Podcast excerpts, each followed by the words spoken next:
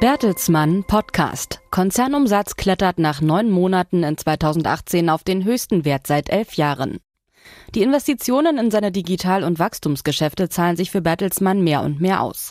Nach neun Monaten des laufenden Jahres zweitausendachtzehn konnte das internationale Mediendienstleistungs- und Bildungsunternehmen den Konzernumsatz erneut steigern. Er kletterte auf zwölf Komma vier Milliarden Euro und damit nach neun Monaten auf den höchsten Wert seit zweitausendsieben. Auch das Wachstum aus eigener Kraft verbesserte sich auf zwei Komma sechs Prozent. Der operative Gewinn blieb im dritten Quartal stabil und lag ohne die Berücksichtigung negativer Wechselkurseffekte mit mehr als eins Komma sechs Milliarden Euro über dem hohen Niveau des Vorjahres. Thomas Rabe, Vorstandsvorsitzender von Bertelsmann, erklärte, das Geschäftsjahr zweitausendachtzehn verlaufe für das Unternehmen weiter erfolgreich. Zu den Wachstumsplattformen von Bertelsmann gehören die Digitalgeschäfte der R T L Group und Gruner und Jahr sowie Fremantle, das Musikunternehmen B M G, die im Unternehmensbereich Avato gebündelten Logistik- und Finanzdienstleistungsaktivitäten sowie die Bertelsmann Education Group.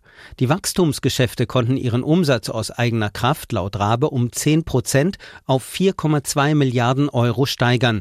Ihr Anteil am Unternehmensumsatz beträgt inzwischen gut ein Drittel. Mit seiner Strategie hat Bertelsmann also weiter Erfolg. Wie Vorstandschef Rabe sagt, will der Konzern auch ein neues Kapitel für seine Geschäfte im Bereich Kundenbeziehungsmanagement, kurz C R M, bei Avato aufschlagen.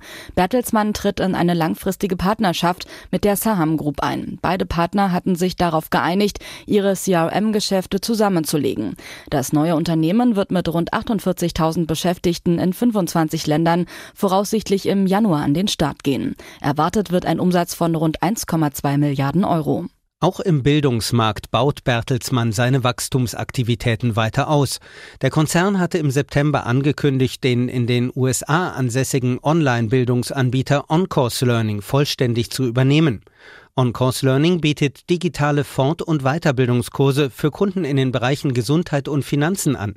Mit der Übernahme des Unternehmens sollen die Geschäfte der Bertelsmann Education Group ausgebaut werden. Eine wichtige Säule der Wachstumsstrategie bilden auch die im Unternehmensbereich Bertelsmann Investments gebündelten Fonds. Über sie tätigte der Gütersloher Konzern im Berichtszeitraum mehr als vierzig internationale Neu- und Folgeinvestitionen.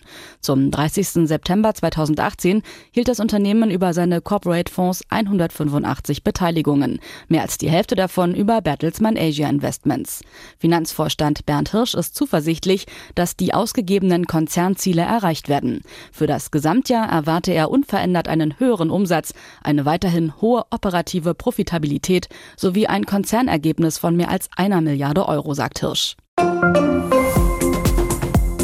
Das war der Bertelsmann Podcast. Weitere Informationen finden Sie unter w w w punkt bertelsmann punkt d e und folgen Sie uns auch auf Twitter, Facebook und Instagram.